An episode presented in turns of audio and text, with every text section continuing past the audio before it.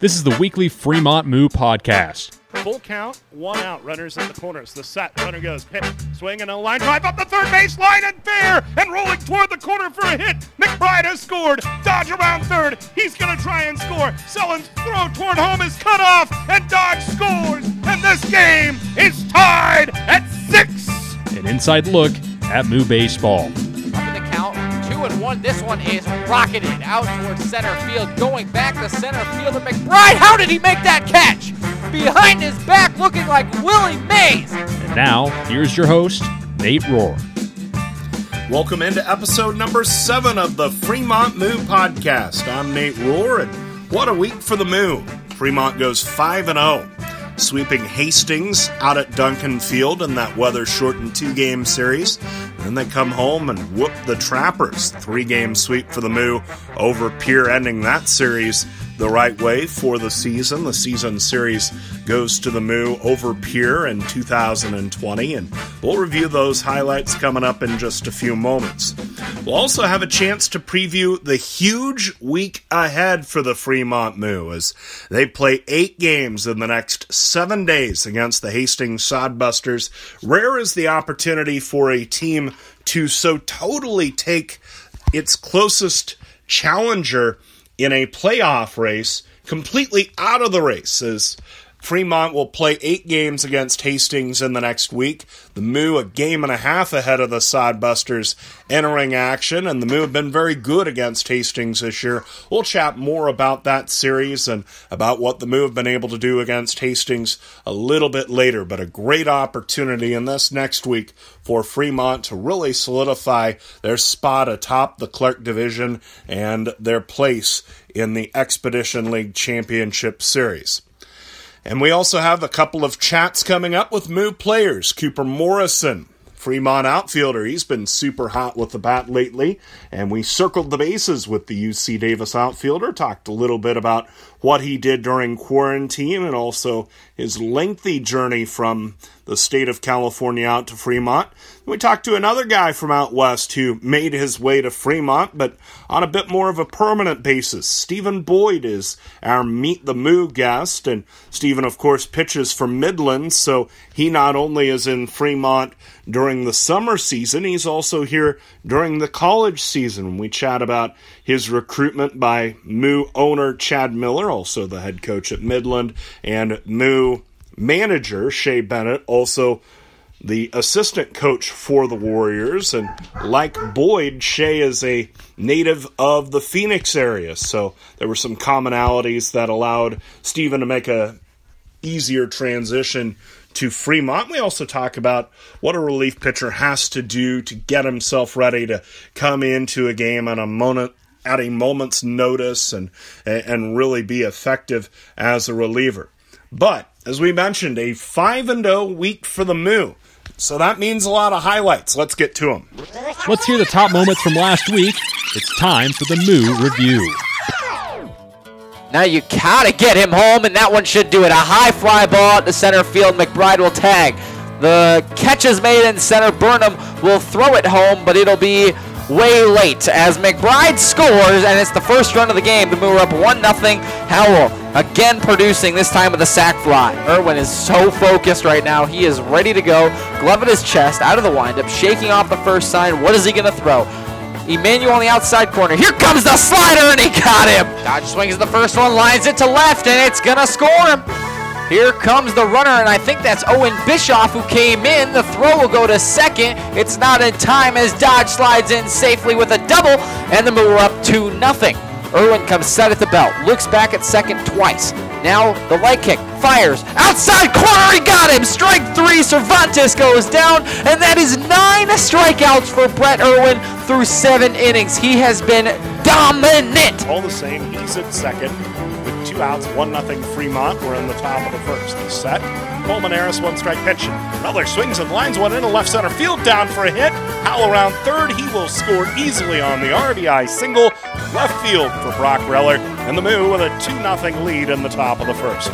2 2 on the way. Clemenock swings, grounds to the right side. The second baseman Lance far to his left has it. The pitcher Leighton getting to first, so Clemenock is safe as the throw goes wild away from the pitcher. And Reller comes in to score. And now it is Three to nothing Fremont. Three runs across this inning. The set by Colmenares. 1 1 pitch, and Bischoff grounds it back up the middle, and it makes it into center field past the diving herd. And it's a base hit, and Clemenok will come in to score 4 0 Fremont in the first. 2 1 pitch is drilled out to right. Oh my goodness, this one's got a chance. It is way back, one hopping the wall. Reller's at second base. Here comes White. He's going to try to score. The throw, it will not come. And the Moo tied this game up at five. A triple for Brock Reller. Long look into Everett this time, finding something he can deliver to strike out Bischoff. This one is poked to right and it will drop for a hit. Here comes Howell. He'll score one. McBride's right on his tail. He'll score two. The throw goes into second and Bischoff is safe with a double. The Moo extend their lead nine to five. Bottom of the ninth, bases empty, two outs. Jones set. Righty with a 2 2 pitch to Schmidt. He swings and misses on a high fastball for strike three. The Moo hang on to defeat the Hastings Sodbusters 10 to 7, and Fremont moves back into first place in the Clark division. Set by Unier. With runners at the corners and nobody out, the 1 1 pitch, and Dodge swings and lifts a fly ball deep down the left field line, and it will hit off of the wall on the fly. Reller will score. Simonson to third and holding on the RBI double by Cheney Dodge. Welcome to the Moo Crew Dodge. And this game is tied at one. One and one the count. Unier working out of the stretch in the first base side. With the leg kick and the pitch off speed, lined in a shot into right field. That was a one hopper that Moreland couldn't connect with. And Brock Reller is on base with a single. He scores White from third, and it's four to one. Bases are loaded. Pitch high in the air out to center field. This might be enough to score one. McBride will get a good jump on it. He's coming in and will make the catch. The runner will go from third. The throw is good. It's in time, and they got him. They got him. Zimmerman spikes the ball as Howell is called out at home plate, and it's a double play to end the inning. To left, and that's going to drop for one. Here comes Morrison. He's flying around third. The throw is not in time. Morrison scores at six to three, and Reller comes through again. He's three for three with two RBIs. He swings at this one, lines it down the left field line. It is off the wall, and it'll score one. Here comes White, and Simonson rounds first. He's on his way to second. The throw comes home, and another run scores. It is now seven to five Moo. 0-1 to count. This one is line to left, and kiss it goodbye if it's fair. It is fair, a home run. See you later, ball. That one was crushed. Jack Simonson has left the yard. Two more runs on the board. It's 13 to 6 Moo. I'm not sure he could hit a ball harder. Now Leger, the lefty, set at the letters. Checks first, delivers the one-two. Runner goes, pitches a curve outside for a ball. The throw goes through to second and in safely as Morrison and Dodge scores. And on the double steal, it's one to nothing Fremont here in the bottom of the first inning. Count is two and two to McBride is set. 2 2, and McBride lines this one into left field. The left fielder can't find it, and Howell have to play it on a hop. He juggles it out there. Morrison around third to score, and McBride is into second, and it is 2 to nothing Fremont in the bottom of the first. He lines one into right. It's down for a hit. Here comes Bischoff. He will score around third. The throw goes into third, and Morrison will advance to second on the throw. It's 4 to 1, and Morrison comes through in the clutch. 2 0. Gets a fastball and rips it down the left field line. It will drop for one. Here comes Dodge. He'll score. Right behind him is Morrison. He will score as well. It's a two RBI single for Ronnie McBride, and it's 6 to 1 Moo. Howell is a 1 for 3 today. Single and now strikes out. Another 1 2 3 inning for James Skirdo. Two back to back strikeouts, and that might do it for his day. But what a day to finish it off. At third is Kanan Dodge. Morrison is at second, and McBride is at first. Big pitch here to Reller. One and two. It's over. Cued off the end of the bat to the third baseman Phelps. He can't handle it. The throw is late from the shortstop Herrera, and it's a tie game. After three hits to the Trappers five, looking to make it four. He swings and lines one out to center. Going back is Grossman, and he is going to watch it. The one hop the wall, so here comes Morrison. He'll score. McBride's right behind him. He'll score, and Reller stops at third. It's a two RBI double, and the Moo lead it three to one. It is Three to one for the moment. Right now, standing at second base is Cheney Dodge. Reller's at third. Here's the 0-1 pitch, and that's cued off the end of the bat into left field. Here comes Reller. He'll score, and right behind him is Cheney Dodge. Two more RBIs for Nicky Emanuel on his single, and as you mentioned, Nate, there's the 5-1 lead for the Moo. Runner still on third base is Sears. Infield is in, even now, five to one. Morrison lines one to right. Oh boy, you can kiss it goodbye. It is gone and off of the building in right. Oh my goodness, Morrison got a hold of it, and it's seven to one. Moo. Now the set by Rufus, two ball pitch. Max swings and pops it up left side of the infield. Dodge under it. Cheney Dodge makes the catch, and the Fremont Moo have won six straight games, and they sweep here. A final score of 7 to 4 tonight at Moeller Field.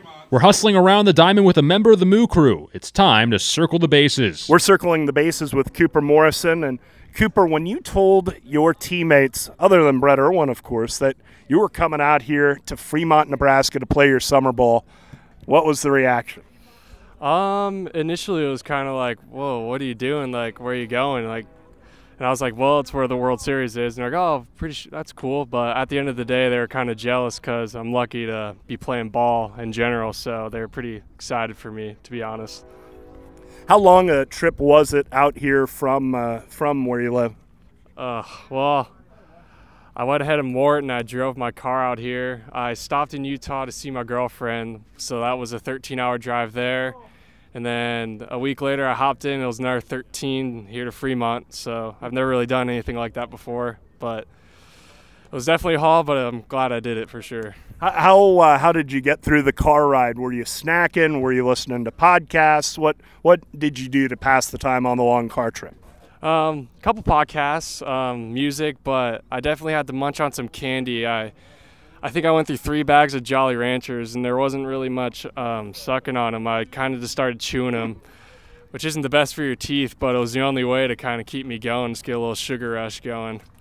You mentioned the long trip out here. Of course, the uh, regular season halted uh, at the college level due to the COVID virus. Uh, what did you do with yourself between the time the virus halted the college season and when you came out here to play for the Moo?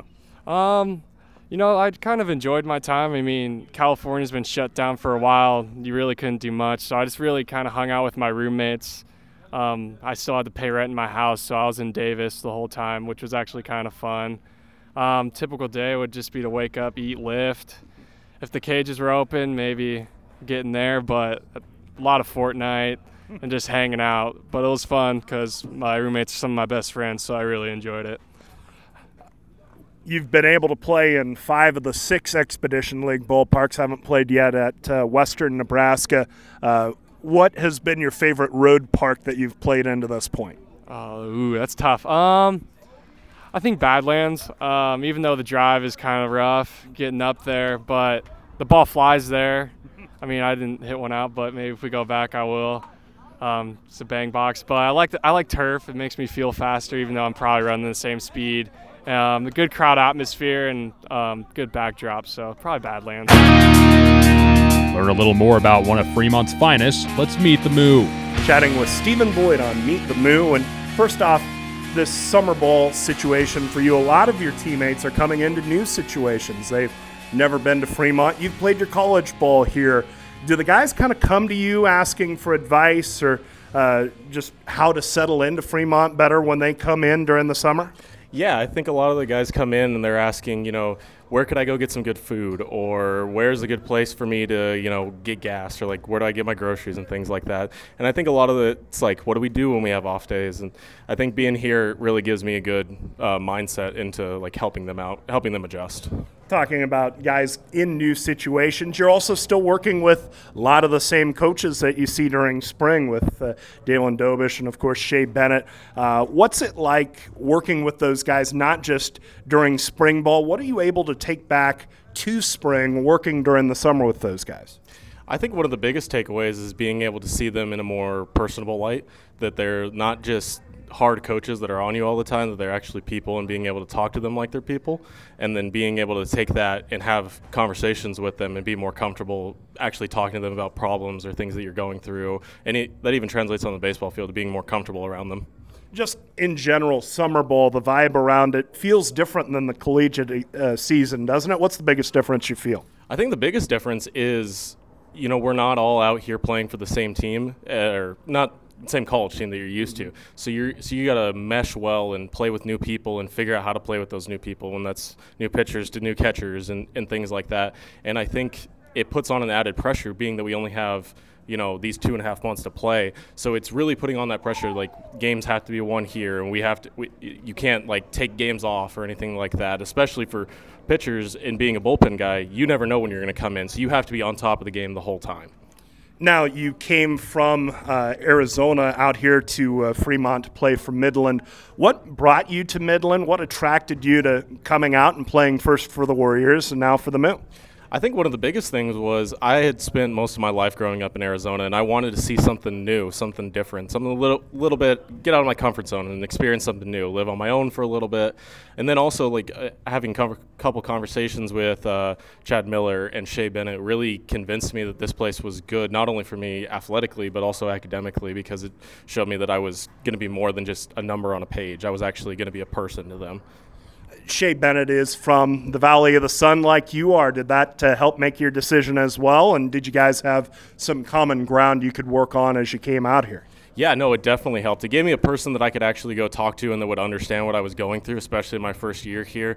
I mean, the first winter here was definitely rough for me because I didn't know what I was going through. So, definitely having a person that is a coach that's been here for four years already, being able to tell me, like, you might need to do this, you're going to need to go get this, and how to actually deal with cold weather, especially playing in cold weather, is something that he helped me out with a lot what about your first game in cold weather? As we mentioned, you're from Arizona. It never gets all that cold here, but uh, especially with the NAIA schedule, you guys are going north quite a bit. Uh, how did you deal with it the first time, and, and what did you learn?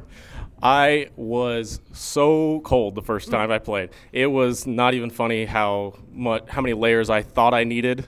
Um, and over time, you definitely realize what you need to get ready. But uh, it definitely takes a lot more to get prepared, especially being a bullpen guy and you're sitting around for five, six innings throughout the game, and then you have to go get hot in one inning, and you got to figure out what all you need to do to prepare. And I think that was a big culture shock for me. Actually, figuring out that I'm not sitting in the dugout and I'm sweating because it's 110 outside. Oh, it's 30 degrees, and we have to figure out how to get hot because you have to go in the game in two batters. This is a big thing you talk about getting warmed up as a bullpen guy. And of course, as a starting pitcher, you have the luxury of going through a set routine, knowing I'm getting the ball and, and being able to follow a timeline to prepare yourself to come in. As a bullpen guy, forget it. You're, you're thrown into the fire quickly. How do you, one, stay in a place where you can snap back into the game, and then two, warm yourself up and get yourself to the point where you can be sharp out there? I think one of the biggest things is being able to stay locked in during the game, is to understand the situation that you're going to be going into. And then, one, it's being able to separate yourself from off the field versus being on the field. Once I step into the bullpen to get ready or um, start playing catch, it's a very different mindset mindset that I put myself in, so that way I can be ready and have that split personality almost, like the guy that's on the mound versus the guy that's in the dugout you seem like eh, you know a laid back guy, a good guy to be around off the field. What changes for you when you step between the lines? Oh, I'm I'm definitely much more of a a quiet person. Like you can talk to me all you want, but I'm not gonna talk back. I, you know, try to keep my emotions in check when I'm out there. But it, it's once I step on the rubber, it's all about business to me. You know, give me the ball back, let me throw it again. Let's let's just get out of this situation if there is one. And if I'm pitching really well, like let me just go. Don't don't talk to me. Don't distract me. Just let me go. And then as soon as I get back in the dugout, we can have the conversation that whatever conversation you want to have. But as soon as I walk out of the dugout and get on the field, it's it's business for me talking about the guys you work with uh, behind the plate, you've got a, essentially a four catcher staff and really a wide range. You've got a guy in Matt Abdelnaur who you know from your college ball. Nick Emmanuel is a guy who's a veteran catcher, and you got a couple of younger guys like Howell and Zimmerman. How has it been to work with those four guys, and has anything changed for you from catcher to catcher? Uh, well, Matt has caught me for the majority of my time here at college. He's only a year older than me. Um, so whenever we were playing in spring ball, he's the one that is catching me for the majority of the time. Now going to a guy like Nick, it's you know it's a different mi- mindset because he might not know the first couple times that I'm out there what how my pitches move or what how to catch me, and that and it comes with a, like a lot of communication to make sure that we're on the same page when he's calling pitches, where to set up or what do I need for glove work or anything like that. And then you have the younger guys like like Jackson and Taylor, where it's continually not reminding them, but just telling them this is what I would like to throw here, and this is how I would like you to set up if we're throwing here, and little things like that that you know can also teach them how to improve their game while it's making me be, me be able to pitch better. At this level in summer ball, guys call the catchers tend to call their own pitches. The game's a little more controlled uh, during the college season. So, you as the pitcher, how do you put that much faith in the catcher? And does anything change for you knowing that it's coming from the catcher and not the dugout? I mean, a lot of it comes down to you have to be able to throw that pitch with conviction. Mm-hmm. And if I'm on the mound and you call a pitch that I don't think I can throw with convic- conviction that day, then I'm going to shake you off and we'll go with a different pitch. You, as a bullpen guy, you should have you know two to three pitches when you come come out of there. Most most bullpen guys will have three, like like me. So having your fastball, which you can always throw, and then one other one that you can shake off and say, we want to go to that one, mm-hmm. but not maybe you don't have as much conviction in your third that you do with your second. Then you just shake them off on the third and go back to the second because you know that you can throw that better. So it's more about knowing yourself and trusting the catcher to, to catch that pitch because you're throwing it with conviction. We're past the halfway point in the season, about 20 games to go. How has your game developed even from the start of summer ball to now? And what are you hoping to continue to improve on and focus on in your last four outings, five outings, six outings, whatever's down the road for you? Yeah. Yeah. Uh, I think that at the beginning of the summer, it was a lot of getting the arm back into condition, being able to, as a bullpen guy, get hot within a batter to an inning and being able to be ready in that time to go out there and close out an inning or finish a job that somebody might have left a runner on or things like that. Um, I think what I de- what I really want to improve on is being more efficient. I had too many walks towards the beginning of the year, and it wasn't it was only hurting me. I wasn't able to you know you can't defend walks at yeah. the end of the day. So being more efficient, being able to you know throw balls around the zone that hitters want to swing at that get themselves out. You know because at the end of the day, at best case scenario, they're getting on base three out of ten times. Where I I throw more strikes than that, you know. Yeah. And I want and I want to be more consistent with throwing those strikes so that I can get hitters out quicker and possibly go longer into games. What's this team been like to uh, to be around? I mean, great team thus far, leading the Clark division. How would you characterize the personality of this team? That that's a tough question because I think that with the amount of returners that we have, it is a very everybody meshes very well together. We all play very well together. People know how each other play at this point because you know we're 20, 30 games in now. Um, I think it's it's almost like you know we're a family in, in a, in a smaller sense. You know, like your short term family that you're going to see for the summer, but it's everybody's meshing well together. Even the new guys that are coming in that are playing for us for the first time, they kind of see how friendly everybody is and how well we get along and how well we play together, and they want to be a part of that, and that brings them into that culture.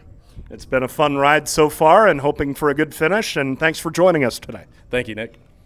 Here's what's coming up moving forward for Fremont. The Moo take on Hastings eight times in the next seven days, starting Friday in Fremont at 7.05, then a Saturday doubleheader in Hastings at 4.35, then a 5.05 game Sunday in Fremont, followed by games Monday, Tuesday, and Wednesday in Hastings before the series concludes Thursday at Moeller Field. Fremont holds a one and a half game lead in the Clark division entering the series. The Moo are 7 and 3 against the Sodbusters, including a perfect 5 and 0 at Duncan Field. Despite the huge dimensions of his home field, Grant Schmidt ranks fourth in the Expedition League in homers with six, while sitting fifth in RBI with 23. Reliever Jake Bigham has the top ERA in the league at 032. It's going to be a big and exciting week, and we'll tell you all about it next time on the weekly Fremont Moo podcast. Thanks for listening to the Fremont Moo Weekly Podcast. Follow the Moo on Twitter at Fremont Moo and visit FremontMoo.com for news, information, stats, and to buy tickets and Moo gear. Fremont Moo Baseball. It's a hit.